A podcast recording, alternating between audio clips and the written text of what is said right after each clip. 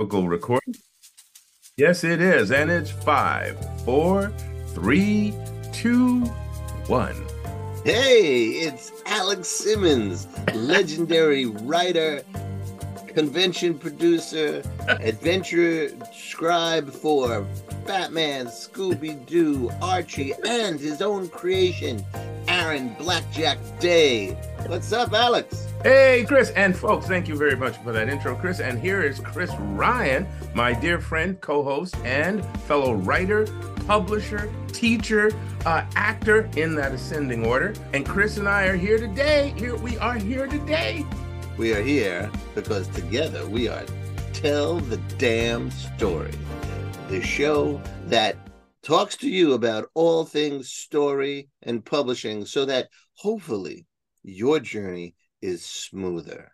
That's right. That's right. And today's topic, because we got we got to have a topic every time. Today's topic in over 280 some odd episodes, Chris, we've discussed just about everything you can think of regarding writing and publishing, the creative process. And today, we're going to take this one episode here and we're going to answer some of the top questions that we come across that we've encountered that people have asked us about so we're going to answer some of those top questions today in this one episode. So you have you have a nice little album of information. All right. Nothing like a tall order first thing in the morning. Here we go. Well, you know, the, the, the, funny thing about it is, folks, Chris here, Chris and I have known each other for years, and the various progressions of our careers have been epic, epic, epic challenges. And then Chris said, you know, with all the stuff that I've done, and he has, he's written books, he's taught for years, hundreds and thousands of kids. He has traveled, he has directed, he has acted, he has he says, I haven't done enough. I have not done it. He's had two kids with a wonderful wife and they have a wonderful marriage. No, I still haven't done enough. And so he has the idea to do an anthologine, which, by the way, he made up that word because he hadn't done enough. So he has Soul Scream Anthology, a publishing entity, but it, not just one book, not just one book with maybe two or three authors. No, because he hadn't done enough. Can I get an amen? So he decides, amen. he decides to do six books. That's right. No, that's 10. Six books, right? With over 30, 30 writers.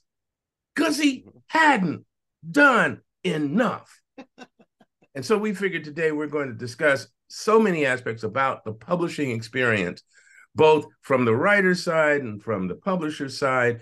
And I'm going to pick Chris's brain quite a bit. As you can see, we've been working on it already. So oh, here we go. Chris. Yes, sir. First and foremost, we both have had our share of adventures in the creative writing world, the publishing world. Mm. What, what was it like for you when you decided that you're going to go from being freelance writer to also being a publisher? And I know there are stages too. We're in one stage. I was looking to coalesce all my different experiences and figure out what I could do with them, right? And in looking back at my past, I realized that it was a very strange trail I've on. I've been on. I was in uh, three or four. I, I worked for three or four different newspapers, always weeklies and stuff. So don't get too impressed. But with one horrid exception, the editors always disappeared, or they would be so laid back as or busy with other businesses that I would be on my own I had to learn to be extra careful. I had to learn how to be writer, editor, um, layout person, uh, publisher. Now, a lot of times there was staff there. Someone had to make sure it was going the right way. And whenever it didn't need to be me, that I made sure it wasn't because my passion was running around town and getting stories and writing stories. And I used to write I don't know, 12 to 15 stories a week. So it I learned to write fast, but I would have to learn these other skills. And then I was always sending fiction stories out, that kind of thing. but the independent publishing craze exploded. And there I was again, writer, editor, publisher, and I would send it out to editors and that kind of stuff. All the books now have been published, professionally edited.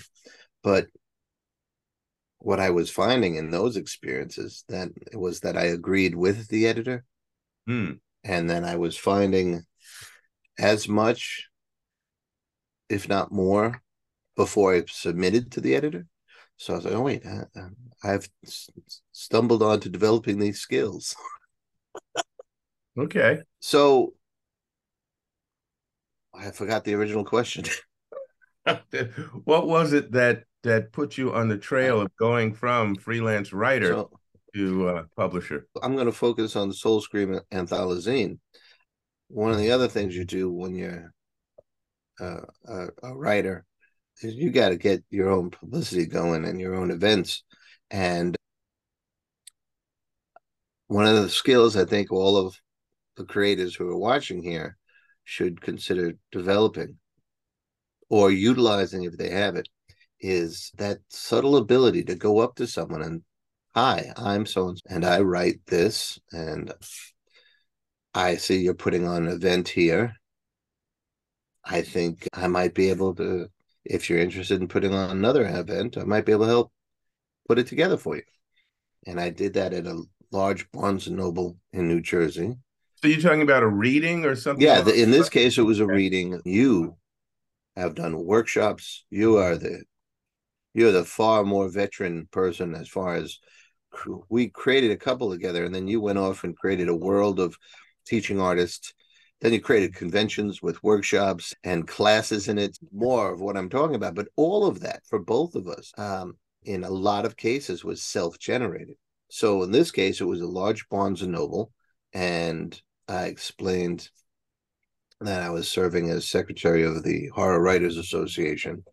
And that if I think it was in July or August, I said, if you're interested in a Halloween situation, I can get you a bunch of local authors and offering people something they can use and offering to do the work to get that going is usually a pretty good sell. And I wound up having 10 authors that night. And I realized so one, this was a win for the store, for you, but also for the writers, for the authors that you pulled into or who volunteered to be a part of the event. Yeah, So there's PR all around, right? Uh-huh. And there's some stuff that fell between the cracks, but that's probably an, an, for another question. But doing that and being the point person and producing that excuse me, made me want to work with those creative people again. And I have self published a few novels and all that. And I said, what if? And that's a key for all creatives. Ask that question.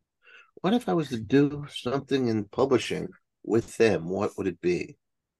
And then the other important question is what do I want to see that doesn't exist? Bob Dylan famously said, I wrote these songs because I wanted to hear him and I, I didn't hear him anywhere. So I figured I'd make them myself. so it's the same thing, right? Mm-hmm. is just a combination of stuff I love. I love reading author interviews, seeing what makes them tick. And I love reading, and it's grown over the last 10, 12 years, short stories, especially horror short stories. And I blame I blame Kolchak the Night Stalker for that. so that's where Soul Scream Anthologine came from. Can I do short stories from writers that I like, I appreciate, I've worked with before, either republishing some of the bigger names, or if they, or, or if any of them want to do new stories that haven't they haven't found a home for, yeah, I can be that person. Only one writer of there was like 33 35 that i handpicked and asked the one it was above the soft r ceiling i want to be able to get these books out and let someone read it and then pass it on to a, say a high school or a 13 year old Mhm. you know, niece or nephew and know that they can read it without trauma or scandal. And this person just naturally wrote a little harsher than that. And God bless him, great writer. And another person handed me real crap. And Okay. so my track record of picking people was really strong. Let's, And let's then I wanted then I wanted to do the other thing I love, which was read about them. So that's where anthology magazine came together. And I wanted to see if that can happen. And if you, as a creative, ask those three questions, you too will get yourself in trouble like I did. Good. we're Oh, gonna this- we're Suddenly gonna I have a mountain down. of work. we're going to break this down because again this is this episode is about the publishing experience and being a part of it either as an independent or mainstream. So let's look at this. And as you've stated the circumstance one you wind up with what if i could do this? What if these people came together? What if these people said yes to my idea? First and foremost you chose a genre which was horror is mm-hmm. that your favorite genre I don't think so. okay I'm more of I like heroic stories, be that in romance, comics, pulp, high adventure, horror. The reason I picked horror was one, I had wandered into that neighborhood, mm. and most neighborhoods you- you're not, familiar with, hard to wander back out. Where am I going? Have I been on this street before? But I also found that the horror genre, the people in the horror genre, were among the most welcoming. I can't be I can't say that for every genre that I've worked in, but hmm. definitely that. Not everybody, but a lot are very friendly. And then I made a discovery that the horror, and it's not a new discovery. When I stub my toe, I'm not the first person ever to stub their toe. gotcha gotcha So I discovered how flexible and embracing horror is as a genre, because almost every horror genre is mixed with another genre. every horror story is mixed with another genre Yeah, there's you wrote a story for me, a Christmas story that was horror crime. And in that same volume, Come All Ye Faithless, Teel James Glenn wrote like a pulp horror comedy. It's like a triple thing. Carol wrote a very moving, uh, like almost a coming of age, where a young uh, young girl has suffered a loss, and through Christmas learns uh, love still exists, kind of thing. mm-hmm. And on it goes, right? Sci-fi mixes well with horror, pulp, gothic, southern gothic, western. So very uh, inviting territory. It's a flexible territory, as you stated. So when what you're saying then in this case is the publishing experience that you decide to take on, independent or otherwise, does not have to be your favorite genre, but there needs to be certain uh, aspects of it that you find appealing or advantageous. or that you want you want represented.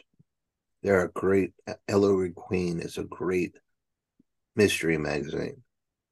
But when you go there, you're going to get a certain brand of mystery magazines, right? A mystery story. If you go to uh, a pulpier kind or a more noir kind, it's a different style, it's a different feel. Mm-hmm. I was very clear with myself that I wanted to celebrate how wide and flexible horror was. That's what I was bringing to the table. There are a lot of uh, extreme horror and body horror uh, publications out there. I think that end of the horror spectrum is pretty full right now. But the other end of the spectrum, the end that I entered in when I was a kid, when someone handed me Night Shift from Stephen King Ah, that one. and Prime Evil, I picked up. I remember it was on uh on a shelf in a, a tiny little Warm uh stationery store. There's a little section for books of Prime Evil, or it might have been uh, the candy store where I put newspapers together. Suddenly it was there, and I picked it up, and it was all these legendary writers scaring the hell out of me. But each story had a really different feel. Mhm. Ellen Datlow's annual Best of Horror isn't that's the going to grad school. You go there and you learn, oh, you can do that, you can do that. So I wanted to be I wanted to be a gateway drug for horror fans. Okay. That's what I think Soul Scream is. Good- and then you line. proceed, once you have that concept, you proceed from there. How am I going to do that?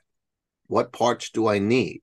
right. What So let's, problems let's, do I need to solve? let's take that in steps. So you have a concept, you have a mission, if you Mhm. will, you have a goal, you have a theme or a tone Right. that you are focusing in on, right? And I have empty you- pages. which yeah, which allowed you to set a particular meter for how far the story could go in terms Right. of its elements, its horrific elements. Okay. Right.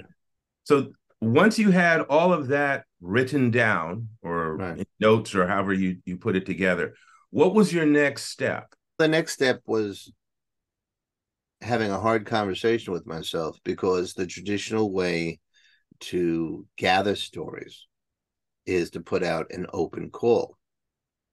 An open call is exactly what it sounds like. Hey, we're looking for stories, and you tell what you're looking for, and you give a deadline and a place to submit them. hmm What that create that's the probably the best and most fair way to do it. But what it creates is the well, the world famous slush pile, right? One open call, say on Facebook or through one of the writers' organizations, can result in thousands of submissions. Someone has to read all of those. hmm Someone has to make decisions on all those. And looking at the entire staff of Soul Scream Anthologine, you you are if you're on YouTube, Looking everybody, entire staff. one half of the screen right here is the entire staff of Soul Scream Anthologine. Right yeah, here. it's not talking about me. just one person, and it was just the dictations or the limits of reality. I could not produce what I wanted to produce um, and get through a slush pile. So I had Mhm. to go to a plan B. And for me, it was the other way that anthologies are done. And a lot of anthologies will have an open call, but it's only for two or three stories because they have done what I did to the top writers. Especially if you see a GoFundMe and it goes to app open call for this. Look how many slots they have open for that open call. I was anthology recently, great anthologies, like 20 stories. 18 of them were no, name authors. There were Uh-huh. two slots for the entire slush pile. So you just reality, right? So, So, so what instead did of you that, do exactly? You did what? You I actually created a pitch. I I reversed. I went in the opposite direction. I created a pitch for Soul Scream Anthology because it didn't exist. No one knew what the hell I was talking about. And then I would ask, "Hey, listen, I'm, I got this project I'm doing. Can I pitch you?" That's what I would send to people. you would ask permission before you pitch pitch them, right? the authors you were interested in. And one or two of them were like, nah, I'm- listen, I'm slammed. I can't even take on any extra work, which is fair. Mhm. And one or two were like, um, no, because I don't have a track record in publishing. But most were like, sure, I'll take a look at it. And the pitch was something like, I want to put together a publication that celebrates how flexible horror is. And I gave the explanation that I gave to you. What I'm looking for is, and in this particular case, I asked for preferably female uh, protagonist because I like those stories. We talked about Pat Savage, and Mhm. there's not enough of them, right? In a quiet way, I could offer something that is not really out there that mixes horror with some other genre, and that at the very most reaches a soft R level. I don't want, you know, in terms of the violence and yeah. And, and I was very specific. All respect to body trauma and extreme horror, but that's not what this is. Mm-hmm.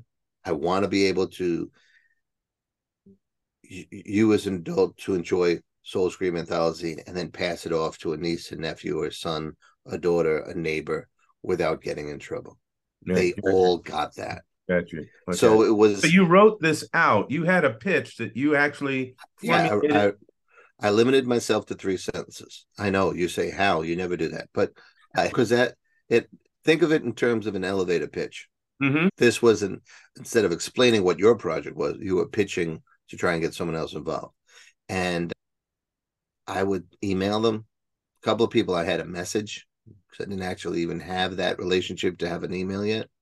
And like I said, I pitched probably, I was one person that I work with said, Oh, he's just asking everybody he sees. And that wasn't the case at all. Oh, you had a curated list. I did. And once in a while, I would take a risk. We were down in PhilCon, not this year, but the year before. And I was manning the manning the Horror Writers Association table, actually with a guy, a guy who turned me down when I pitched him. He, nah, not, not interested. And he's very busy, so that's okay. But a complete stranger came up and started talking, introduced herself, wanted to be involved with HWA, and I'm listening. And I'm what I, the other guy was handling the here, sign up here, and all that. So I was able to observe. So I listened to her diction Mm-hmm. I listened to the references she made and whether she sounded truly hungry to do this. And then I had a business card. I don't know if I have anything around here. And I said, I'm going to take a chance. I don't really know you, but I'm working on a new project. Here it is. I gave her a quick explanation. If you're interested, send me your email and I will pitch you what I'm looking for. And the email was there before I got back up to the hotel room. Okay. I'm there. Yeah. Uh, she wound up uh, sending me something she could never find a home for. And it was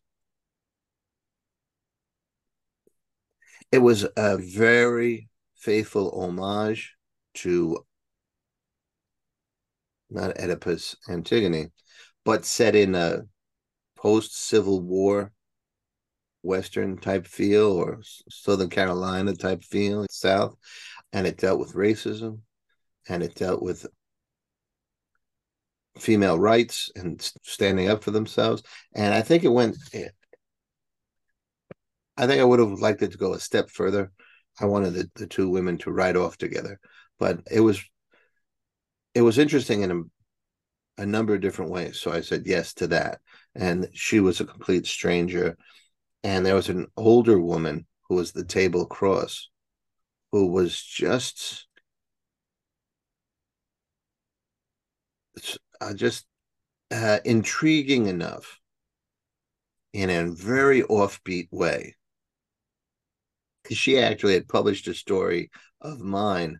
She was doing a horror anthology about trees and i pitched her something and she says we have enough stories about trees do you have anything with like moss or something? Yeah, of course I do. And then I wrote a moss story, right?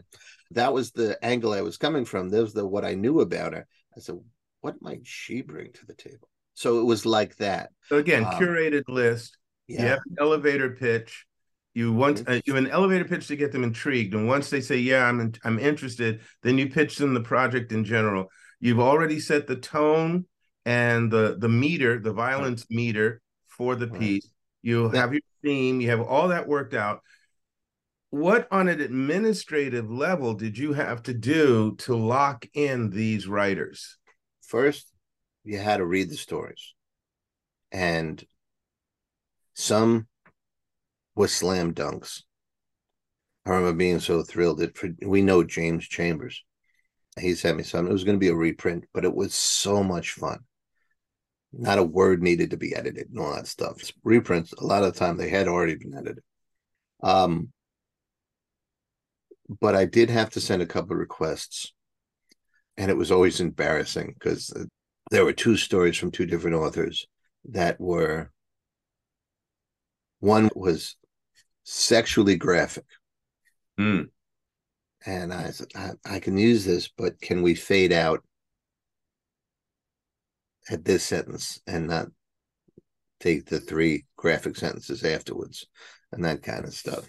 And the other person, there were two lines, no, two words, two just two words that I wanted to change because they were very graphic.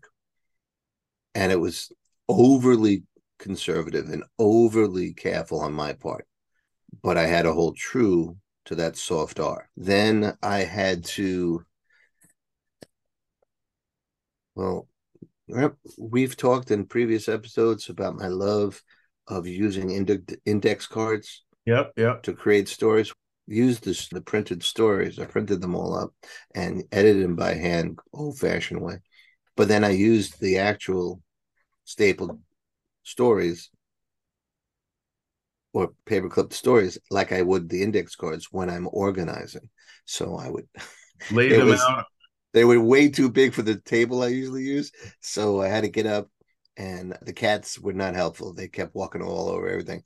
But the biggest room that I had in the house, I would just put it and then reorder them and reorder them. Lay them on the floor. And the other thing administratively that you have to do is face facts and be flexible. So here were some of the facts. I had a really good collection. And if I kept with my original concept, which was one volume of this, the volume would have been somewhere near a thousand pages. Oh, jeez. But would have been book slash doorstop, uh, and it would have been the price tag would have been ridiculous. Just just the shipping costs would have stopped people from buying it. As you're going through a project like this, you hit walls, you hit problems, and as an administrator, you have to solve it. All right, how do we work the problem? What if it was multi volume? And that's how we got five coming on six. We'll talk about the sixth one later, but how we became five volumes. And then the organization changes because instead of just almost all female pro- protagonists, now it's like, all right, which which of these stories lean into horror hybrid genres that I can put together? Right. So the first one, the blue one, was just these are the they don't fit anywhere else, and they are female protagonists. That's the the leading aspect of these stories. So then that's the organizing topic for that one. But mm-hmm. there were a few that definitely hit dark justice.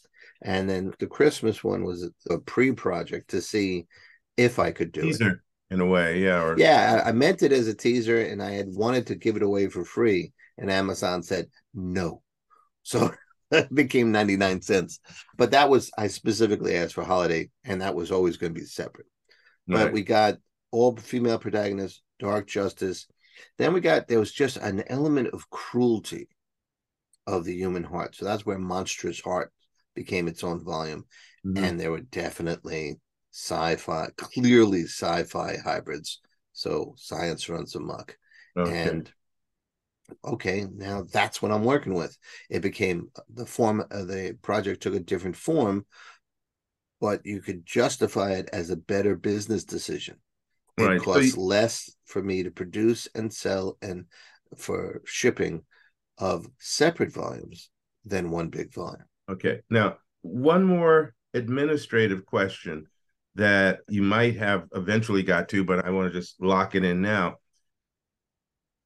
Are you shaking hands with these people and they're saying no? Then, okay. Then so, I had to. I, I went through my filing cabinet and got all my previous contracts. And my, again, you make decisions uh, as the administrator, whatever publisher. What kind of business are you going to do? and I was determined to be the most clear and fair and protective contract I could put together. Um, and that's what I did. So I offered what I could afford as far as monetary. Hmm? You set a budget. I set a budget. I wanted to reach, there are different levels payment, and I wanted to reach officially um, professional level payment, but I couldn't afford it for these many authors. Mm-hmm. So I guess you would call it token payment, and it's an honorarium, maybe. Yeah, it, it the industry uses both those terms. Okay. There are below that is now you don't get paid; you get paid a copy, or mm-hmm. you get paid a byline.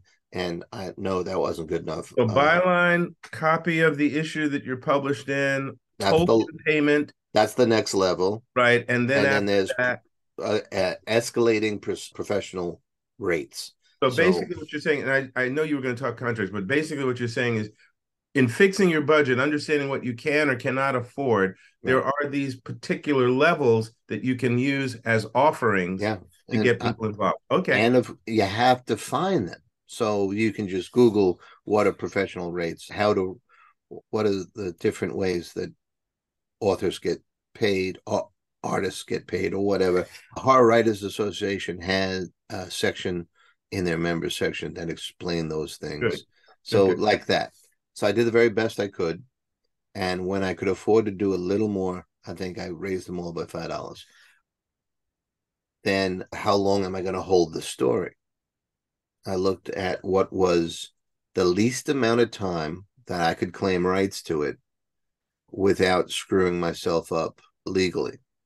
It was a one time publishing right rights to the story, all rights to the story revert back to the author as soon as the volume is published. Some people, I saw an, an offer on a contract one time that the publisher wanted seven year rights, and then you would have three weeks to reclaim the rights. And if you miss that window, they had it for seven or ten more years. What is that nonsense? So I wanted to go the other direction. I, I hope they were paying you a crate load of money. For- I withdrew from the project. Yeah. Okay. You so know, for that and many other reasons. So I wanted a contract that writers would appreciate and would see, wow, this is really a writer's contract. Yeah. And I sent each of them. Now, what I wanted to do, and again, it's a win for writers, I added a rider, which is an extra clause in a contract. That part of fulfilling their end of the contract is that they would answer a five question interview that I would use to create a profile that would follow their story, a profile about the author that would follow the author's story. So one, they get more coverage. Two, they get to people get to see another side of them and again it's part of the anthologine it's the magazine part of the anthology right so, so the contract mentioned this yeah very clearly yeah. and then the questions it was clear that the questions will follow right below the signatures. So there were signatures and then there was the five questions. A matter of fact i eventually um edited the contract to have must answer in all caps because and directly below the signature in all caps because people were missing it. And then i would have to send the contract back and say you haven't i can't pay you yet because you haven't done this. And once you got once i got the story and any edits that i needed done and and i tried to do most of them so it didn't get lost in the shuffle and then the interview answers then most publishers publish will pay on publication. I pay these people immediately. Gotcha. One, so they know, oh, this is legit. And then, for example, one guy, I don't know where the hell the story went. He was in the initial bunch, but he wound up through organization that he was going to be in the fifth volume. Mm-hmm. So it was the last to be produced. And I was very pleasant with him. I said, this is what's happening, and that's going to be it's in pre-production, and it will be published around this date. And you have you you have received, and it turns out that he had sent the wrong email, so I had to withdraw that payment and pay him like it was a typo in the email address. So I paid him immediately, and then happy fella. so there you go. But you have to deal and and you have to not get not take those kind of questions personally and you have to not get agitated.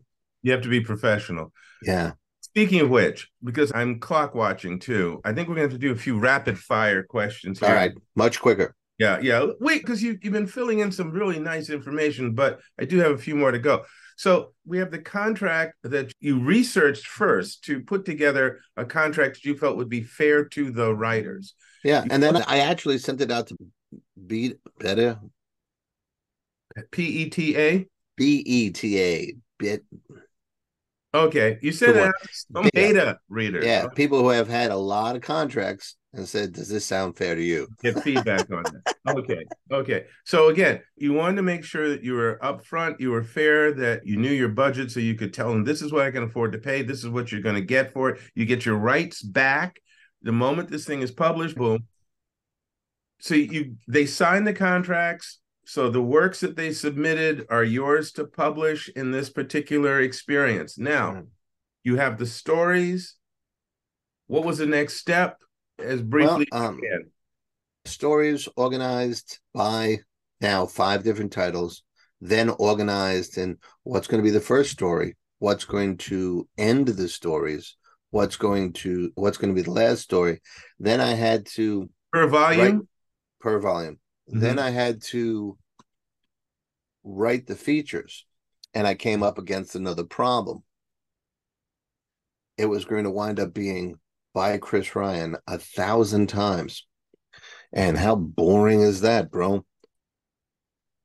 I created a staff. You fictionalized your staff. Okay. Yeah, I did. And again, working problems sometimes create sorry about this lighting if you're in YouTube, but oh, I see what's happening. It sometimes creates another I'm just gonna leave it like that. I'm gonna be noir for the rest of the episode. it creates more uh, of an opportunity. Very quickly, I created four personalities besides my own. Well, well yeah. And one became the assistant editor. She was already in, she was already the protagonist of my contribution to the Soul Scream anthology. So now we're breaking a fourth wall So where character becomes a member the of the staff. uh, becomes a member of the staff, right? And she has, I guess you would call it some kind of supernatural powers. So now that starts thinking, well, how would that affect in an everyday office? How would that affect things? So there started to become uh, little talk conversations or messages back and forth between the different people that happened in Soul Scream. So now you have this kind of meta, almost like a sitcom or television, like The Office, like a behind the scenes type. Mhm. So that's happening, and you have a very learned nerd and a very uh, People magazine type style and a very earnest. So you have those different voices doing the profiles so that it's not always Chris Ryan, but it's Finbar McGinnis and Connie Marcello, Connie Marie Marcello, and what was the other guy's name? Oh, he had a very interesting name. That's Um, okay. So you Yeah, yeah. So What, what I'm getting here is that your your publication is developing a life of its own. Zebop Maruda. Uh, yes, and you don't need to create a fictitious staff for it to do. Our friend Jim Bird, Jim Beard, and his friend John, they put out a series of books that have a very distinct feel to them. So being true to the product will help you create that. But in your Um, case, you are you're the artist in you, the writer in you is actually affecting or influencing the publisher because you are beginning to develop this world around the very project that you are producing, which is Yes. again setting up tone and Yeah. style and flavor. Like you mentioned, Ellery Queen, that Right. has a particular feel to it. Right. The So you have to figure out what feel you want. Right. Okay. And you have to argue with yourself. The publisher's side of it, I kept saying to the, the my creative side, is that bullshit? is that going to fly? Are people going to be, what the hell is this? And then I spoke with you about it. I spoke with Teel about it. I definitely spoke with Glorious often about it. And mm-hmm. it's all of that is creativity. All of that is writing. All of that is business. And then you had to get artists. Right. Okay. So that's our next question. So you have the contracts, you have the the staff, fictionalized or otherwise.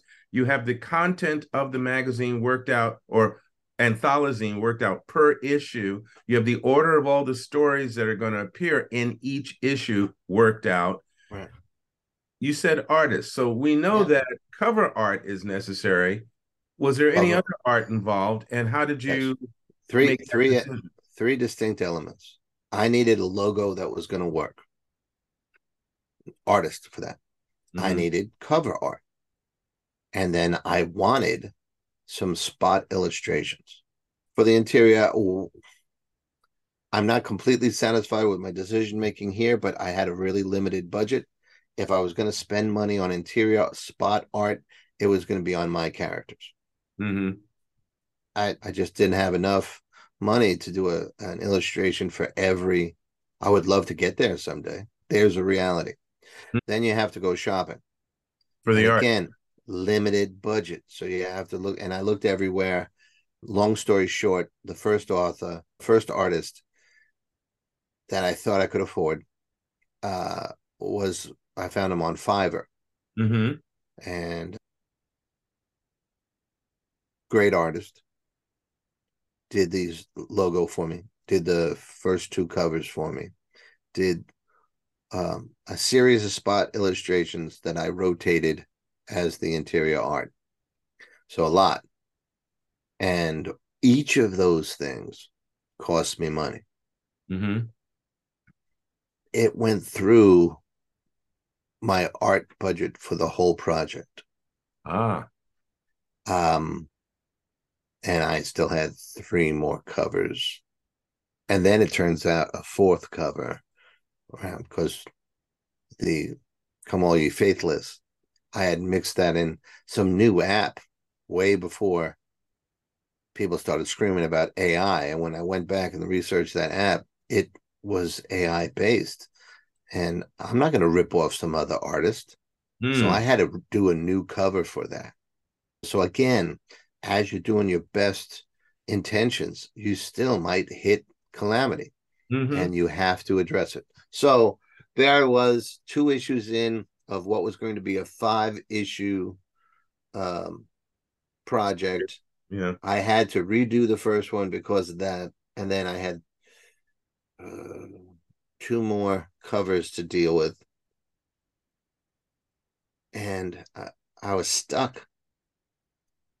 And So I was on, and I was on Twitter, and I, I'm a Brian Keene fan. I'm a fan of Brian Keene and Mary SanGiovanni, and neither of them do covers. but at the time, they were doing various podcasts slash YouTube shows, and the tech guy was interesting as well. So I followed everybody who was on those staffs. The tech guy wound up being also a voice and one of the speaking people on the shows, Mhm. and his name was Matt Walderson. I was following him on Twitter, and he's independently publishing some stuff with his own covers. And then he threw out a pre made cover for offer. Anybody want to buy this? And I said, wow, this guy does good work. And he writes stories. So originally I pitched him, do you want to no, I I asked him if he would do a cover for me. And I pitched him what Soul Scream What the series was, yeah. and his initial response to me was, How can I get in there? I write stories. So I said, Send me a story and I'll give it a look as long as it hits the parameters. And it was a great story that wound up in Monstrous Hearts, but I still didn't have covers. I said, Are you interested in doing the covers at all? And I grit my teeth and I said, How much would it cost me? And he was really cool about the price. And I actually dipped into my pocket and added to my budget so that I could co- cover those. And when the Come All Ye Faithless private calamity happened, I asked him what I could do. And, and hilariously, I put makeup on my own face to mimic the character on the original cover that yeah. that we had to get rid of because it Yeah. turns out to have AI elements. And I said maybe you can digitally alters this or whatever, and he, it's really you can really recognizable. But he put it like reflected on a a Christmas bulb on a tree. yeah like, Yeah. and it's just a fun cover. He wound up doing that one and the other two, and I've since bought another one for Hellhounds and told them that there's more coming.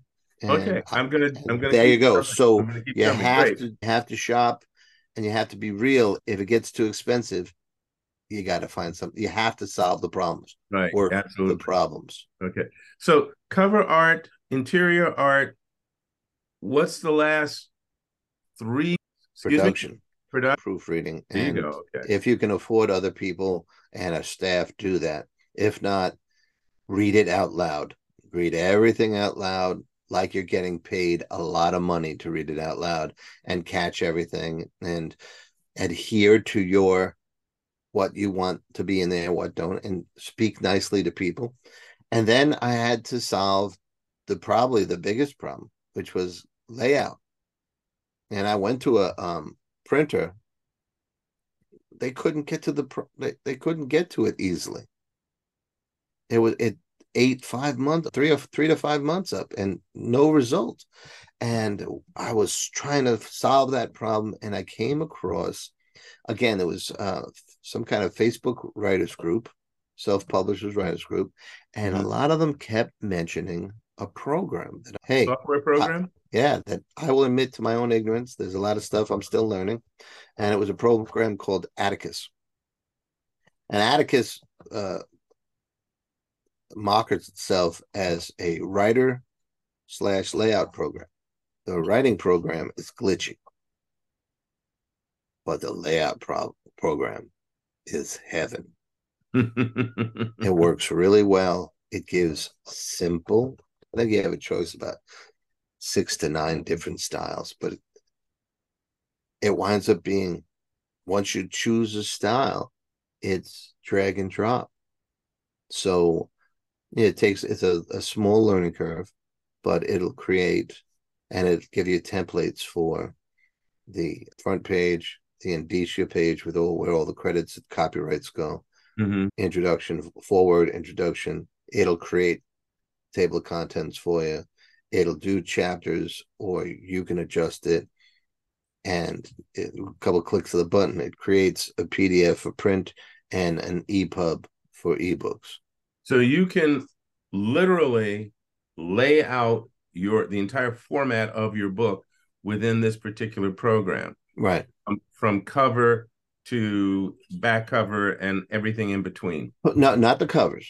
Oh, okay, not the covers. That was the artists that they Okay, had. I had to pay them to wrap covers, and then they will produce the files that you drop in.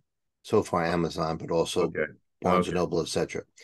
So yeah, they'll create everything else. So proofing, production, layouts. What's Mhm. the, the last step then? Post production, check everything, Right. and it's the least little thing. When I was first learning Atticus, I thought I had it down, but for Dark Justice, which was technically the third Soul Scream, um, I hadn't checked one button. So when the printed books came back to me, every story began on page one. Oh, jeez. the table of contents was hilarious. It was Oh. all part one. Yeah. And Multi-dimension there. yeah. And you're so busy doing things. I send out author copies and artist copies. I sent them all out without noticing that. And one of the writers was like, oh, gosh. So I adjusted it, went back, found it was an Atticus, Hmm. clicked one button, all the problem was solved. Just resubmitted it through Amazon, had to wait for the approval time, and then I then the, that problem was solved. But a lot of being a publisher is problem solving, and you you think you've gotten everything down. I have one writer who just guaranteed that no matter how many times I go over stuff, when it hits publication, she will send in uh you missed this edit, you missed that edit. So now she becomes part of the machine for me. when she says that stuff, then I just suck it up, put your ego to the side.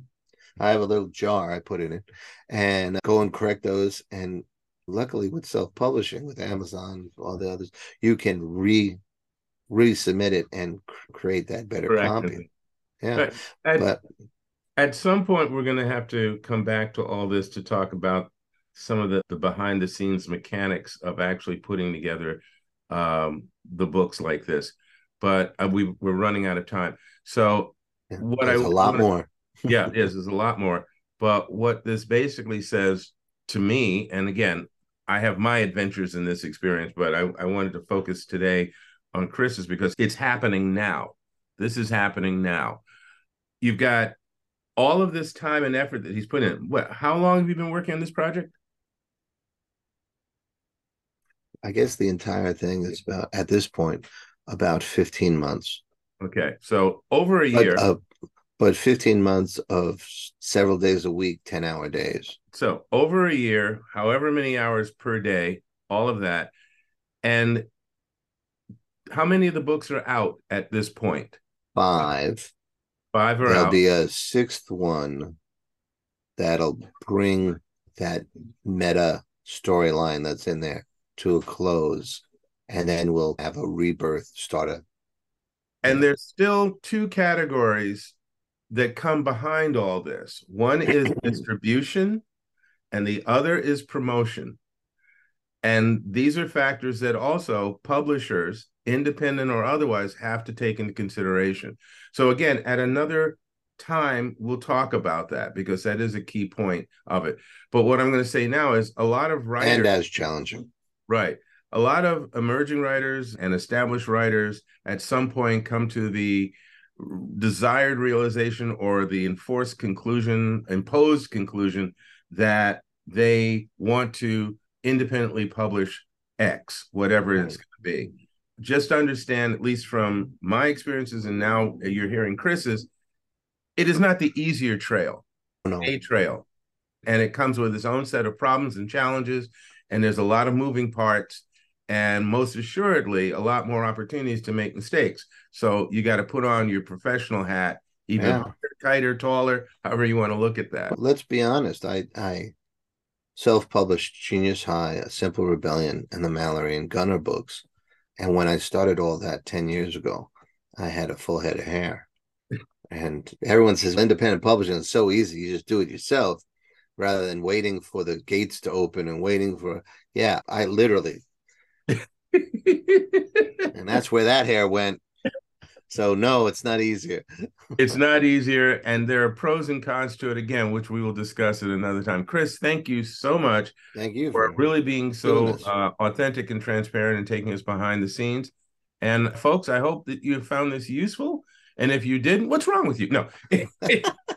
but what we would like you to do now is I asked a number of questions that we have come across over the years.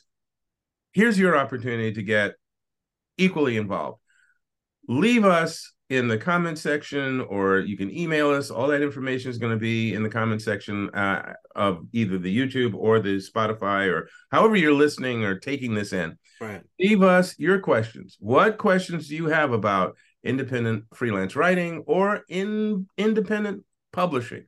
What do you want to know? What challenges have you had? What kind of questions have just plagued you forever? that maybe Chris and I uh, can give you some insight on. Alex, I'm going to take a risk here. You may say no, okay? Okay. But can we also allow them or encourage them, excuse me, to ask either you or me anything they'd like to ask us? hey, I've been living dangerously for years. you know, let's so just put let's just not? put the cannon to our head. Go ahead. Anything. Light the fuse, right? Okay. There are a couple of wise guys who are jumping to the keyboard right now. yeah. Hey, you know what? Go bring it. Bring it. Bring it up. Sure. What the heck? Why not? Okay. We'll just put a uh, hopefully a couple of those in there with some serious writing publishing questions. And, we'll, and again, do and it we'll for in another episode. We will take all your questions and answer them in another episode. Yeah, and ask ask for a friend something that's going to help you in your career. Are they asking your for a friend, or are they asking a friend? Story. Ask that's always the wink. Yeah. I'm asking for a friend, but Yeah. ask a question that will help you tell your damn story. Absolutely, absolutely, absolutely. Chris, take care. Everybody, Peace. Thank you very take much. care, And we'll see you next time. Peace.